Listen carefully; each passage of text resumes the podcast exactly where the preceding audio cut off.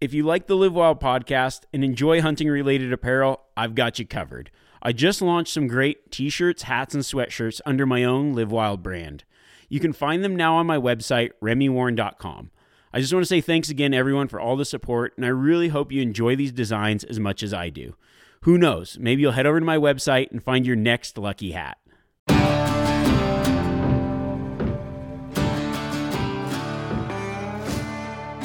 I'm Remi Warren, and I've lived my life in the wild.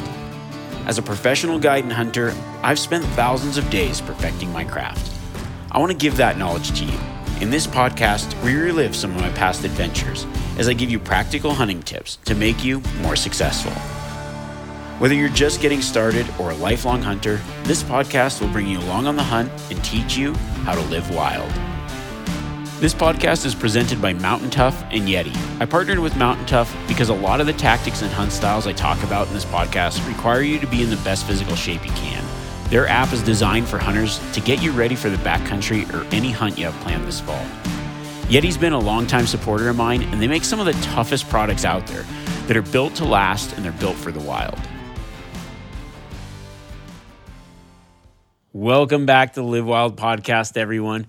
This week I'm really excited because I actually just had a baby. We had our son, Kit Warren, was born. Uh, just made it back from the hospital. I was actually starting to record this podcast, and then I got the message from my wife, like, it's time to go. And uh, we made it to the hospital. Well, we barely made it to the hospital in time, but mama and baby are safe. Everyone's doing great. And man, it's just such an awesome feeling. This is our second child. And so it's just it's it's one of those things you just feel like you're you're riding that high. And I came back home and I realized I had to get this podcast done as well. And so the thing I'm going to talk about is also very exciting. And we're going to talk about, we're going to kind of continue the excitement and talk about some elk hunting tactics. One of the things that I love to chat about is elk hunting. Now, over the years, one of my favorite places to hunt or find elk, maybe you're in an area where it's difficult to find elk, you can't turn them up like a go to spot to turn up elk is what we call a hole. And over the years, as there's more hunters filing into the woods, one thing kind of rings true. You can generally find elk in places that are hard to get one out of. So, over the next couple weeks, we're going to dive into some elk tactics and look at some of the best places to pull a bull out of a hole. This week, I'm going to give you my best tips for locating and hunting elk in a spot where most hunters want to avoid. A place where the uphill walk out, not to mention pack out if you're successful, leaves many on the sidelines. Now, in this two part episode, I'm going to first cover what to look for when scouting a spot like this and what types of areas create this hole effect. Also, why elk live there and how to effectively hunt it. Next week, we're going to cover who's a good candidate for a hole hunt, why uh, and what tools are available for utilizing this type of area, and then how to get an elk out once you do pull the trigger. But before we do that, I want to share the story of a hole bull that kept me dropping in for more. When I was just sitting down thinking about, okay, what story would I talk about pulling a bull out of a what I would consider a hole? And it seems like when I was just like thinking about different elk I've taken and different places I've hunted, I mean, nearly most the elk can line up with this type of area. Now, I kind of, I, really like to think back to one of the first times when I found one of my favorite places that I, it's actually probably the first place I dubbed the hole. It's like my dad and I call it the hole. It's like, where you want to hunt? Uh, let's go to the hole. There's, a, there's been, over the years, there's been a lot of hole hunts, you're quoting. But this particular place was kind of the first place that I pinpointed um, just a, a ton of action in an area. And I found this particular spot when it was slow, just real slow hunting conditions. I was hunting a general unit, and uh, in this this particular year, I was it's archery season, and it was just like that hot weather, hunters all over, not great for elk activity. Couldn't get a bugle, nothing was going on. And this was actually back in the day. So it was before there was like GPS mapping software. And, and I had a uh, old Forest, just a Forest Service quadrangle map.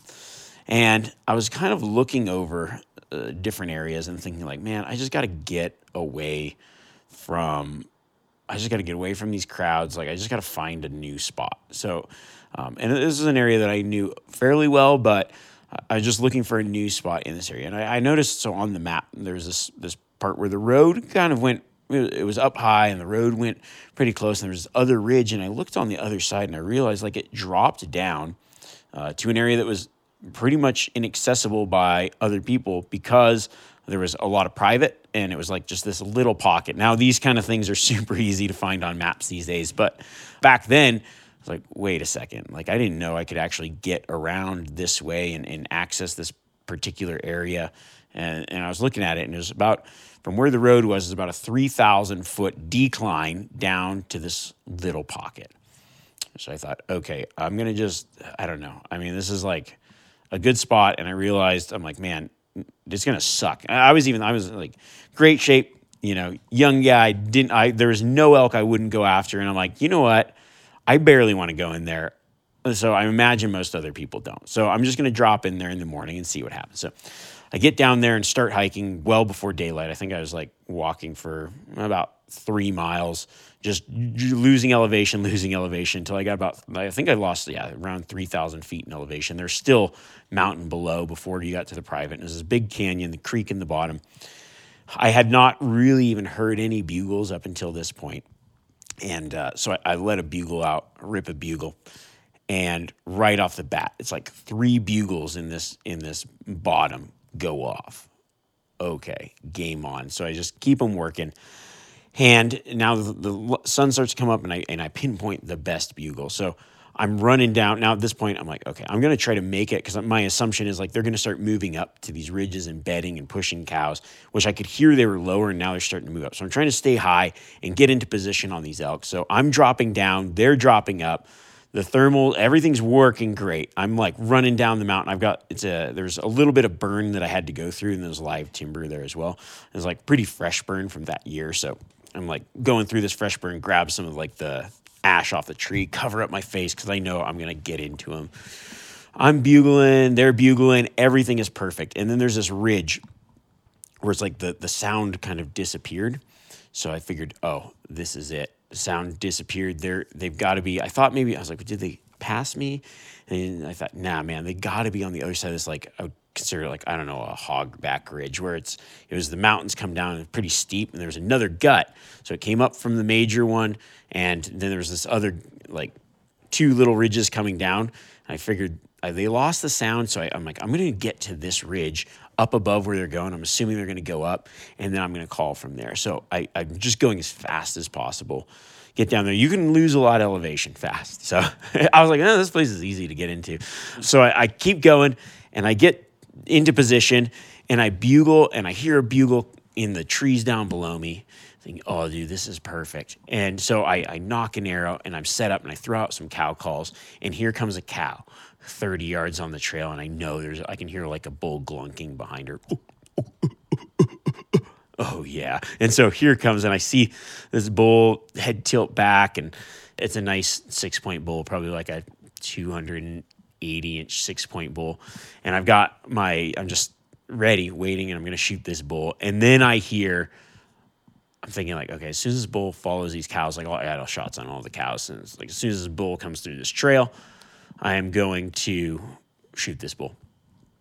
So I get ready, and then I hear that mean bugle down in the timber below this bull. And I, I now as soon as that bull stepped out, I've like I've got a shot at this bull, and I look back to my right and I see a good like a, a big it would have been my like at the time best public land general unit six point like a 330 340 inch six point like, holy cow. I didn't even know elk like that existed in this unit. Like, up until that point, I think the bull that I could have shot was like a really nice bull. But man, this was, a, this was just an absolute stud bull. And he's probably 50 yards away and moving with these cows. And there's no way I'm shooting this smaller bull. So uh, that bull like moves off and I'm just waiting for him to pop out. He's probably 45, 50 yards, but the hill's really steep below me. And it's just neck and antlers moving by. I've got this smaller six point staring at him. I'm thinking they're going to maybe come together, fight, whatever. It's just, I know for a fact this is just going to happen. And uh, the bull just keeps moving at that same elevation. I can't move down or do anything because I'm caught between there's cows and that other bull and whatever. And he just pushes on up and pushes those out, the grabs all the cows and just moves off. So I tried to get back on him, never get a shot at that bull. But now I know that bull's in there. So I'm like, all right. So he moved up toward the top, back over into the private up higher. So my my day was like, okay, I, I don't want to pressure these elk. I want to just see what they do. So I, I, watch them that night, just set up, see what they do that night. And they, they're in like a fairly consistent pattern, but now that big bull's got the herd and, and there's other bulls around. It's just action. So I hiked back to my truck and I realized I was like, oh yeah, this is this is the slog. This is the the reason that people aren't down in here. This is the reason that these elk are just being elk. It's like nearly. I mean, I, I was it when when I encountered that bull. I was probably a mile from the private private line, which is perfect because then I don't have to worry if I shoot something or you know it's not it's not going to be an issue. But uh, it was like I was hunting a place that nobody else was hunting in an area that there's a lot of people hunting, and the action was completely different in there. So the next day, drop back in. The elk did something a little bit different, and over the course of that week, I think I went into that zone every single day. I got in really good shape after that week. Now, unfortunately, I didn't shoot that bull on that particular hunt. But over the years, I've shot plenty of elk in that particular spot. Uh, that was just my first initial finding of what I considered that hole, and that that place became a, a, one of my favorite spots to hunt. And that was just my, my first encounter there was I, essentially ran into the bull of my dreams. Now i wish that story ended with me arrowing that bull which i got on him multiple times just no shots. With that season i actually had shots on probably five or six bulls like some solid bulls. But once i'd seen that giant it was that bull or nothing for me. Like i just i continued to pass up elk and, and, there was nothing. And then it went into general rifle season, and I ended up that year shooting my best six point elk very close. Well, essentially, it was probably one of the, it was actually probably one of the elk that I passed up during archery season. I ended up shooting it like the end of rifle season because I kept holding out hope. I never saw that big bull after archery, but it was it was a lot of fun finding that spot and just an incredible hunting experience in a place where you're running into people and it was a slow year elk hunting. It just nothing was working right. And then I started to take that hole effect and finding more places like that, which, you know, I, I could find places where, whether it was well off the beaten path or near private or whatever, didn't matter. Just finding similar places and getting into more elk. And over the years, really figuring out that this is a place that elk tend to be, even in more high pressured areas when it's hard to turn up elk. This can be a consistent elk killing spot.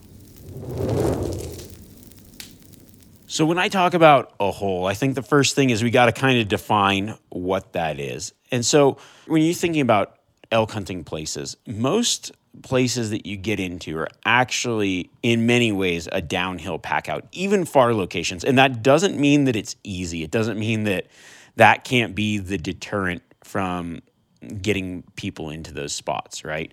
But I will say that the only thing tougher than packing out an elk is packing out an elk uphill, especially a long way back uphill.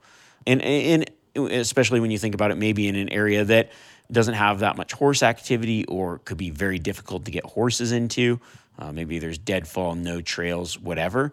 So essentially, a hole is a place where it's uphills both ways sometimes, where you have to hike uphill to get into it, you drop down, and then in order to get out, it's an uphill slog back to wherever you got to.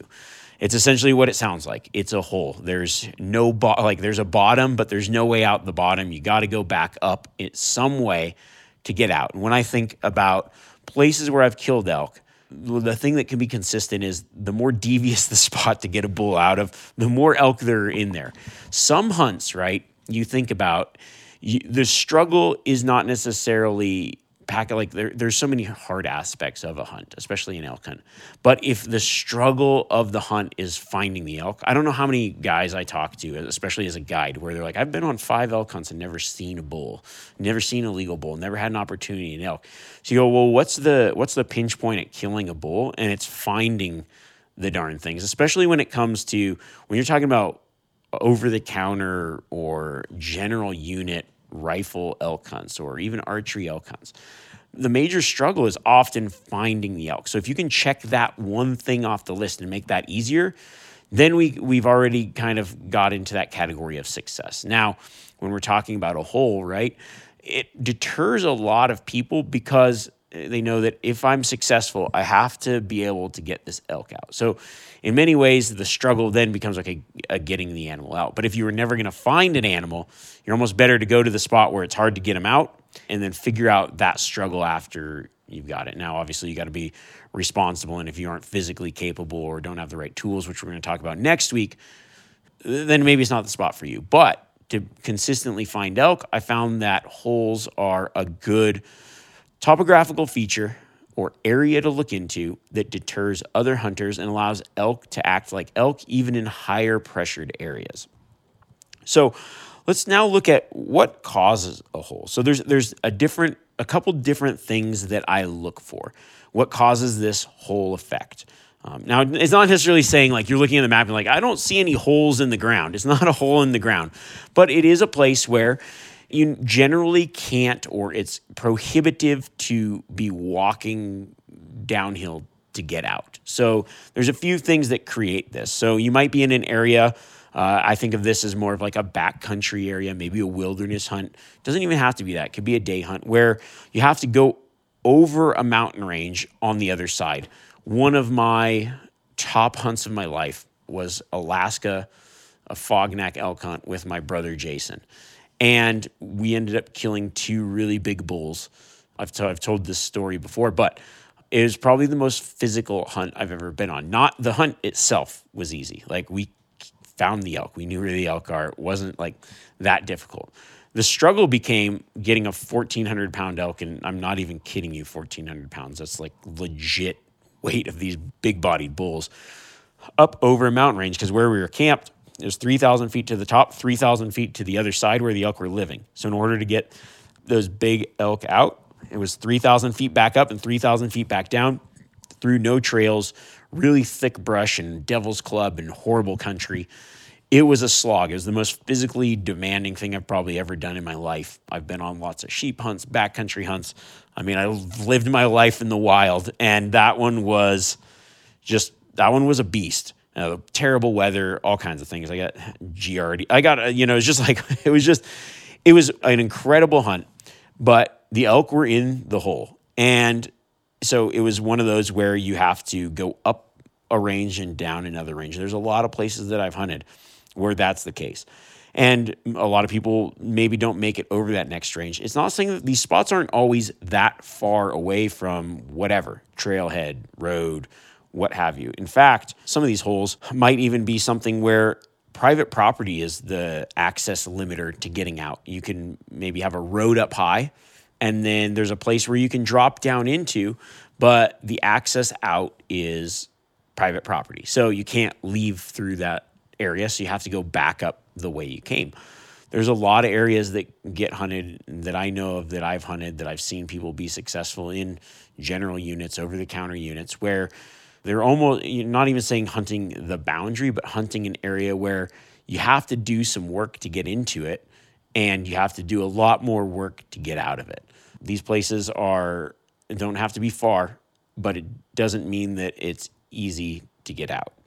Another thing that might create a hole is maybe like we talked about, it could be an area where you're day hunting and there's a high road, but there's no road on the bottom of that side. Maybe it pops around a mountain range and then goes. Maybe you could technically walk out, but you'd, you'd end up so far away or have to hike back up something anyways that it's just kind of prohibitive. These little holes often are in places maybe that it might be easy to see into or, or, or figure out where they are, but there's a lot of people that just don't want to do the work to get into it. One of the stories that I've kind of think about from last season was I was I was in an area actually deer hunting.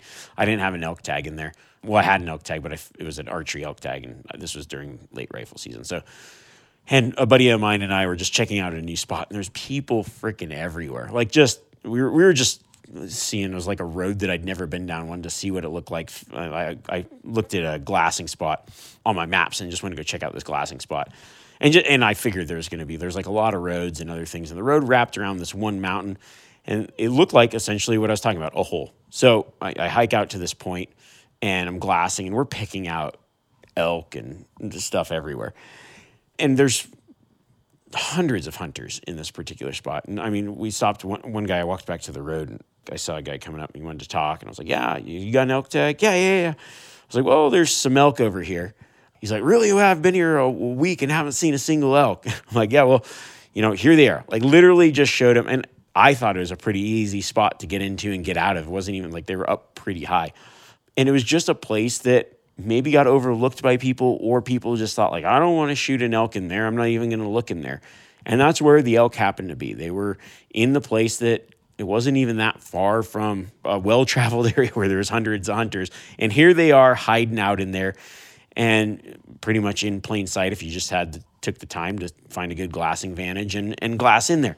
So it's a place where there was no way to get out the bottom. And i think it just kind of got overlooked by a lot of people.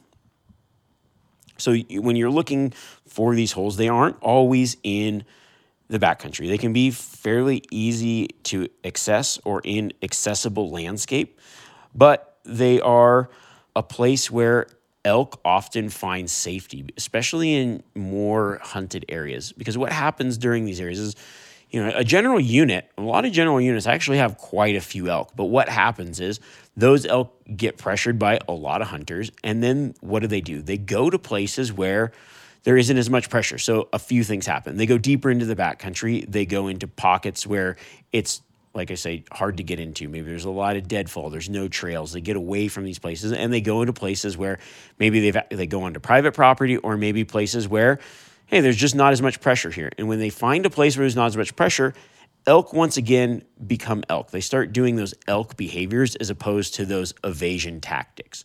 When elk are pressured and hunted, then they, they're moving a lot more. They aren't on this particular pattern. When an elk gets into an area where they feel safe and they aren't hitting that pressure as often, then they start to get back into those regular patterns that they were doing before, where it's like feed, in, uh, you know, feeding in mornings and evenings. They're moving up, they're bedding, they're getting into their safety zones, and then they're doing that thing over. Elk can be pretty predictable and patternable if you can find them in places where other people aren't messing with them. And that's why these holes are such good locations to find and turn up elk because if you get into the right one, the elk are being elk and they're more patternable, they're more comfortable, they're out more, and they're easier to find.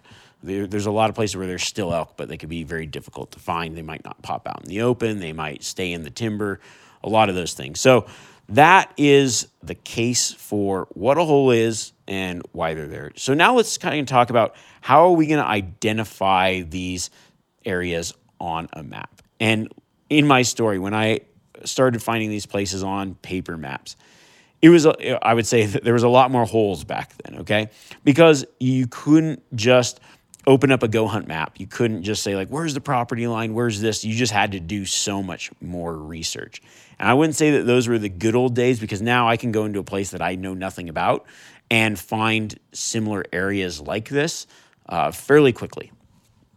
So the way that I do it, I, I, start to look for those things that make a hole. Where's a place uh, where maybe a trail goes up and over a range, but there's a pocket over here that you got to drop down into when it goes. So I, I, look for the access points in high spots and then look for ways where it'd be very difficult or long to get out from the bottom. Another thing I like to do is look for those pockets around private where I know, hey, there's probably a lot of things that this private might have, but there's no way to access it without kind of climbing back out. That's always a surefire place to look as well and start that search.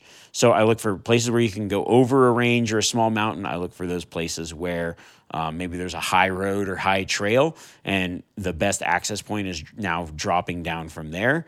And then I kind of look for those areas around the private that have that same thing. And you know, you can turn on all those features of I'm looking for those private boundaries. I'm doing that topography. I'm really also keying into like I'll pull up my map and I'll throw it in 3D mode. And I'll just look at that 3D imagery and say, okay, here's this pocket. Here's a good thing. Once I find those pockets, I'm just gonna let's say I'll like mark it. I'll mark it with a P. I generally use like the parking. no, uh, like just mark it with uh, some some color. I, I like to color coordinate my maps. This is like a little thing that I do of like, here's a place that I've ne- never been is one color, uh, certain types of topography features is another, something that I need to investigate is another. Make sure you make your own little legend and a note. I just do a little note on my phone of what colors are what. Sometimes I just pick a new color for something. I'm like, okay, I want to look at this while I'm in the field, or I don't know. But, anyways, I'm getting off track. So I, I marked the, that pocket. Now I'm going to look at the map I'm going to switch between topography. I'm going to switch between satellite imagery, 2D, 3D. I'm just going to really analyze this spot and say, does it have what elk need? Of course, the main tenets of elk habitat food, water, cover. And when we're talking about that, you're looking, if it's a place that you believe is difficult to get into and you are the type of person who can physically get in there, now I'm going to say, okay, what kind of habitat is it? Does it have maybe, and here's the things that I'm just going to personally look for, especially if it's the late season. I'm going to look for maybe a south facing slope. I'm going to look for timber. I'm going to look for maybe a creek bottom or a drainage where it's got consistent water. Now, if it's a place where it's a hole near private, I might not have to have all the certain things, but maybe this particular piece on public has something that the private doesn't. So maybe the private particular area has the food, but it doesn't have the cover. Well, now does this pocket have cover where it could draw elk off of somewhere that maybe is less pressured and they got to come here and bed. If it doesn't have those things, then I'm going to probably avoid that spot. Same thing if I'm looking deep into the backcountry, an area where I have to hike into or off of a trail. Okay, if I drop into this basin, does it have those things that elk need? If, if it's all timbered country, does this one pocket have a few open south facing meadows where it's like good grass and good feed? Okay, cool. I'm now I'm going to start highlighting those areas. Maybe it's an area where it's really open and maybe more desolate, like a, a, northern Nevada, eastern Nevada type hunt. A lot of places in Utah or wherever. It's like, okay, it's more open. Eh, there's there's good cover kind of everywhere, but there's not necessarily water everywhere. Does this little pocket have some kind of water tank or a spring or a creek that's going to act as something to keep those elk there? And if it has that and also has limited pressure, then I've pinpointed a spot that's a potential for an elk hidey hole. When it comes to hunting a hole, I think that the most crucial thing is okay, you, you've got to find a place that has those things. Then, obviously, there are great looking holes that don't have elk. But when you find the one that does, if it's also highly unpressured, then the best way to hunt it is to exploit the weakness of elk's, I guess, propensity to be patternable. And a lot of times, what elk do in these holes is they'll they kind of make a circuit. And what that circuit does is it keeps them moving, it keeps them safe, but it also keeps them in familiar country. So what it might be is maybe the circuit is elk. Let's use a pri- the private hole philosophy where they're going down, they're feeding at night in maybe open meadows, fields. Doesn't even matter what it is. Maybe there's just better feed there. So feeding there, and then they move up in the daytime, pick one of 10, 15 ridges that they could have good bedding on.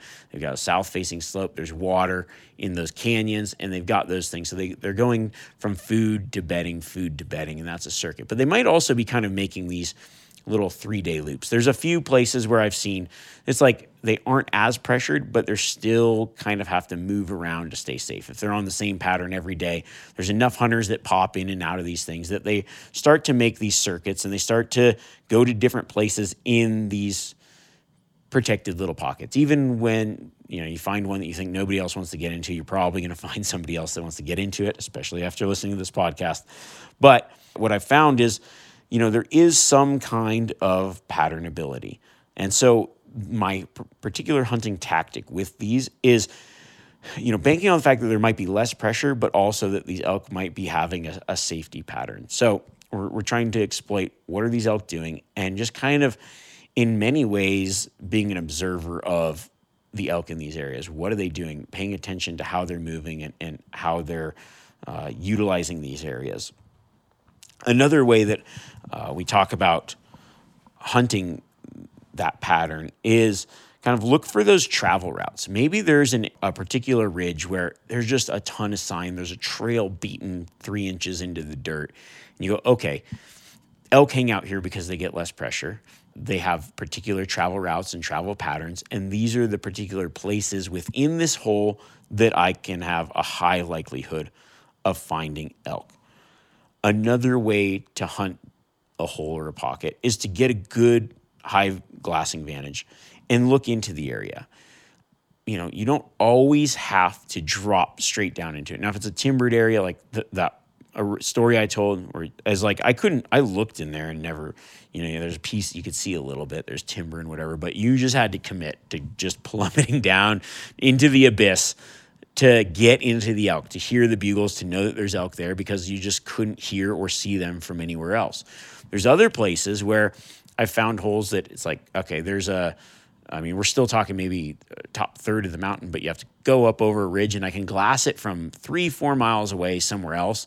I can glass into that feeding area, and I see that there's a predictable pattern of last year, for exa- example, I was hunting an area where I could look into this spot, and every evening almost, it was like the same group of bulls came out, fed, went back into the timber. They did it, you know, for quite a few days, and I went in there uh, with someone, and we were like, all right, we saw them the night before, or sorry, we saw them that morning. They fed in. We watched where they went into. We went in there, got set up, actually picked them out just as they came out of the timber and shot one of the bulls.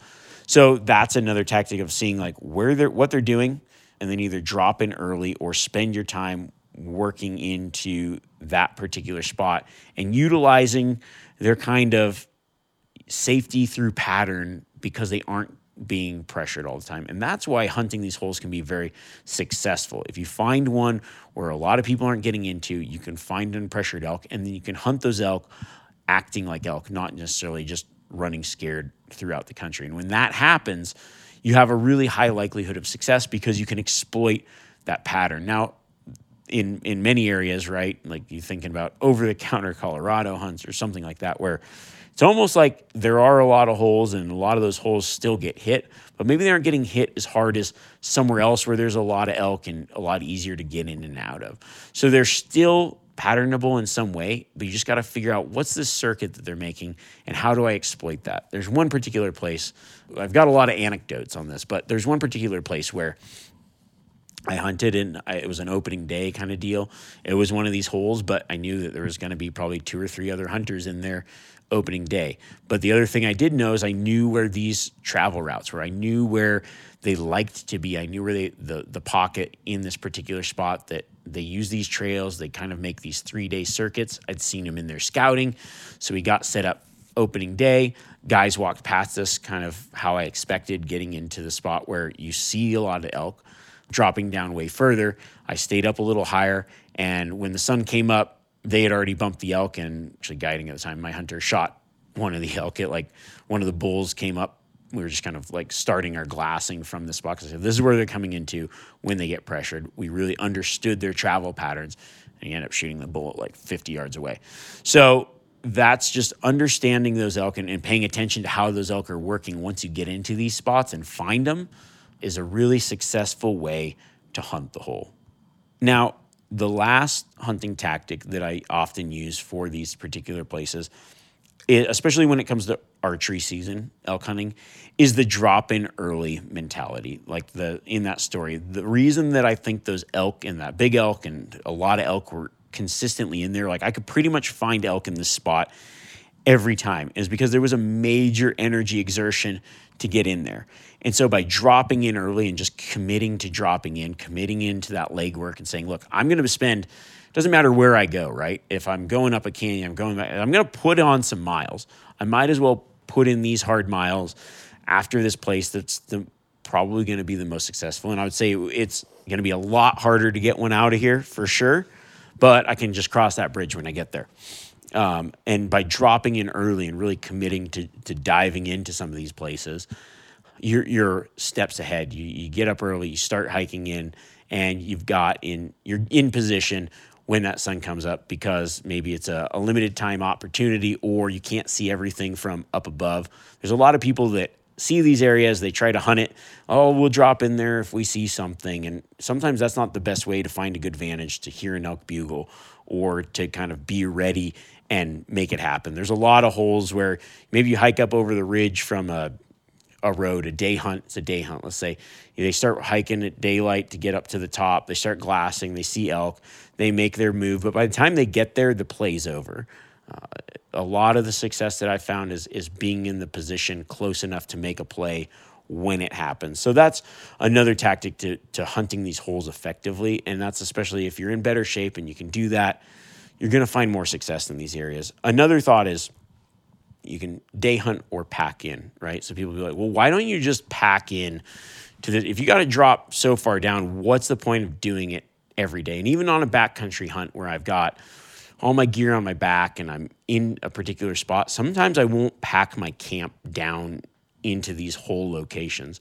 There's a reason for it. Not necessarily like I'm not really afraid of blowing the animals out, although that is uh, definitely a possibility. Some of these areas are, I'm not talking like a, a small area. Sometimes one of the holes that I hunt is like five miles of terrain within going over this mountain range. There's plenty of country to hunt, plenty of areas to camp. But when I think about getting out, I still have to pack all my gear plus whatever. If it's early season archery, it's not a big deal. I go bivouac style hunting. I carry my camp with me every day and we drop down. But as soon as I get something, then that, you know, is is an extra load that I have to make, extra energy expanded. Sometimes I just choose to camp on the other side and I'd rather just say, okay, I set my camp up here and I'd rather just expend the energy every day with a light pack. I can do it. It's not that I mean, you hike out at night, you're like, oh gosh, this is a slog. But I know that when I kill something, I don't also have to carry a camp out. And that's just one of the strategies that I use.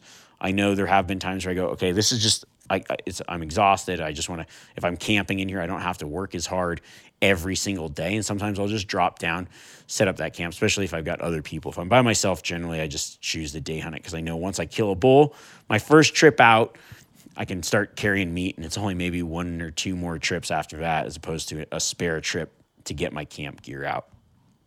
But that's, you know, the primary ways that I hunt these holes. That's how I find them. I look for those areas that there's it's not easy to be able to get out the bottom, an area that might be hard to get into. Another thing, just as a side note, when I'm looking for these areas, I'm looking for the places if if I've got my choices, I'm looking for the places that don't have real great access into them. It's like you got to go off country. Maybe there's a burn with a bunch of deadfall. There's a little another little obstacle to go through. One of my best holes in recent years is a place where the deadfall just became so shitty that I didn't even want to walk in there. And I ended up just going in like 300 yards and then cutting a trail, but I didn't want other people know where his trail is. So I ended up going in there in summer and just cutting out a good trail to get in there because I hunted it regularly enough that it was worth it for me to do that. And but just that obstacle of okay, it's kind of a shitty way in, and then you got to still hike out I, I was getting into unpressured elk consistently, and it was a really successful spot for me when it came to turning up elk, especially in those I would or I'd use that place as like before I got a trail cut in there. I'd just use it when it's like, all right, I've been hunting. I can't find what I need. Okay, I'm gonna commit to to just sucking it up, going in there, and when I kill one, I'll figure it out. Not, I mean, like I say, I'll figure it out. I mean, I'll pack it out. Um, and that's those are the ways that I look at hunting these holes. So I think if that's if you start to shift your focus and say, okay, let, let's look for these places that are out of the way, that are hard to get into and even harder to get out of, those are consistent elk producers, and they can be a really good backup plan when you are having trouble even just finding elk. I hope you guys enjoyed that podcast and got your minds thinking about there's probably places where you know you've been and you go, man, I had trouble finding elk on this hunt. And then, yeah, we went in, it just clicks like, yep, that's a particular place where found elk. And maybe you're listening to this podcast and you go, yeah, that's all great, but you still have that work aspect to get into there and get an elk out. So, how does that help me? Well, next week, we're going to dive into some of the tactics of things you can do to make it a little bit easier on yourself, whether it's the pack out, whether it's the mental aspect. We're going to really dive into committing to that whole hunt and what kind of physical preparation are we actually going to need? What are some ways that we can get an elk out of there, whether we're by ourselves or or whatever? What are some strategies for that pack out? And then just like what are some strategies for having that if it's like a hard place to get into and that's the reason that there's elk there. Uh, what are some ways that we can better ourselves for being able to do that kind of hunting. So I'm really looking forward to that. I really want to make this kind of a two part series and, and start it off early because, you know, elk hunting is one of those things that if you can get these places pinned down as you start to apply for a unit, look at picking up a tag and, and start thinking about the kind of places that you're going to go hunting. Doing that now, researching these areas, you're going to have a lot more areas in the back of your pocket when it comes time for the season to open. Or maybe there's a, an area that you've hunted multiple years and you go, okay, yeah, some years I'm consistent, some years I'm not. Here's some places that I can keep in my back pocket for when it gets hard, when it gets tough, when I'm seeing a lot of pressure. Because every year is different, every situation is different, but these kind of things generally ring true no matter where you're hunting. So I think that those are going to be really awesome things to look at. I'm really excited. Now we're going to be jumping into a live Q&A. I'm going to record that next week as well. So we'll have some prizes for that. Next Thursday, we're going to do a live Q&A. So you can listen to next Thursday's podcast. I'll give you a little more information on that. Or just, I think the best way is check out my social media at Remi Warren on Instagram. I generally keep like the times and the number and everything to call in, ask your question for that live Q&A. I generally try to do those like air them on the first of the month, but I really wanted to talk about this whole hunt because I feel like it's a good time to talk about it, and I feel like there's there's too much information and a few things that we can pull out and really dive into next week as well. Uh, I was looking to I got one of the things that we probably will talk about next week when it comes to the pack out, and you start talking about gear. I was looking. I actually got an email from uh, Stone Glacier just on their newsletter here uh, yesterday, and it's talking about their new Terminus 8700 pack. And I got quite a few questions of people asking about this pack, so I figured I'd kind of highlight it here because it's like, hey, this is the kind of hunt that I want to get into. What helps maximize that? And lightweight gear makes it a lot easier because you aren't carrying as much in, you aren't carrying as much out, but you still have the ability and capability to do a lot of pack out. So this is their new pack. It's the definitely the lightest. It doesn't have as many, you know, internal pockets and other things. Just it's a little more simple but it also is a lot lighter. It's, only four pounds, four ounces, 8,700 cubic inches of storage, double weather resistant fabric. And then it's still got that internal spotting scope pocket. And then it just uses the internal load shelf. So just putting the meat in your pack for that pack out. So instead of pulling it away and having that load shelf, it just all goes in your pack. And I actually do majority of my pack outs internal in the bag. I like the way that it fits in, in loads. And when we're talking about pulling an, a bull out of a hole, you know, we're going to spend a little bit more time prepping it and boning it out, you know, not carrying unnecessary weight because it's already difficult. So less weight in, less weight out, and still finding success. So, Stone Glacier, as you guys know, incredible uh, supporter of this podcast. They help bring this podcast to you guys, and it's they've got the best gear on the mountain. So I, I, never mind talking about some of the new stuff they've got out because it's some incredible stuff. So that's something to look for if you're interested in a new pack. And then also, I wanted to remind everyone about our outdoor class. I'm actually, the reason I want to remind everyone is I'm preparing my new series this year, and I think you guys are really going to enjoy this. If you aren't familiar with it, it's um, essentially like a master class for hunting. I've got a mule deer one on there, but the thing that I'm excited about is some of the ones that are on their way. So we've got some new ones about getting ready to launch. Got one on e scouting, and then one that there's some really good cooking stuff coming out. Uh, I, I, love that stuff. And then this one I'm really excited about as well. John Barklow. Uh, he's if you don't know who he is, he's uh, really good at the wilderness survival aspect, and I think that's something that every hunter could know more on. I think one of the things that I encounter in the field, especially like as a guide, is the lack of bushiness with many people that head into the backcountry. These are just some of the things that you you should and need to know, and I think the best way to do it is, is I mean, don't be afraid to like get expert help on this kind of stuff. A lot of the survival skills and things that I know were because I, I went out and, and, did a lot of it. I've put myself, and not put myself in bad, like intentionally done it, but also there's just some things that, man, if you aren't thinking about, uh, something can change, not necessarily even a survival situation, but just your comfort in the backcountry and allow you to carry less and just thrive better. Um, so I think that those are going to be really. I haven't seen any of those yet, but I've heard that they're on their way, and I'm excited about that. The cool thing is you get access to all the other courses. So all these other courses are free. You can sign up 30% off using code Live Wild as a reminder. And I hope you guys enjoy that. And I'm really excited.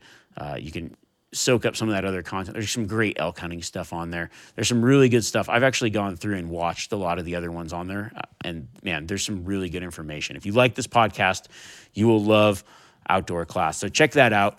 And as always, get 30% off. So I, uh, I think until next week, I'm going to say ace in the hole. All right. Catch you guys later.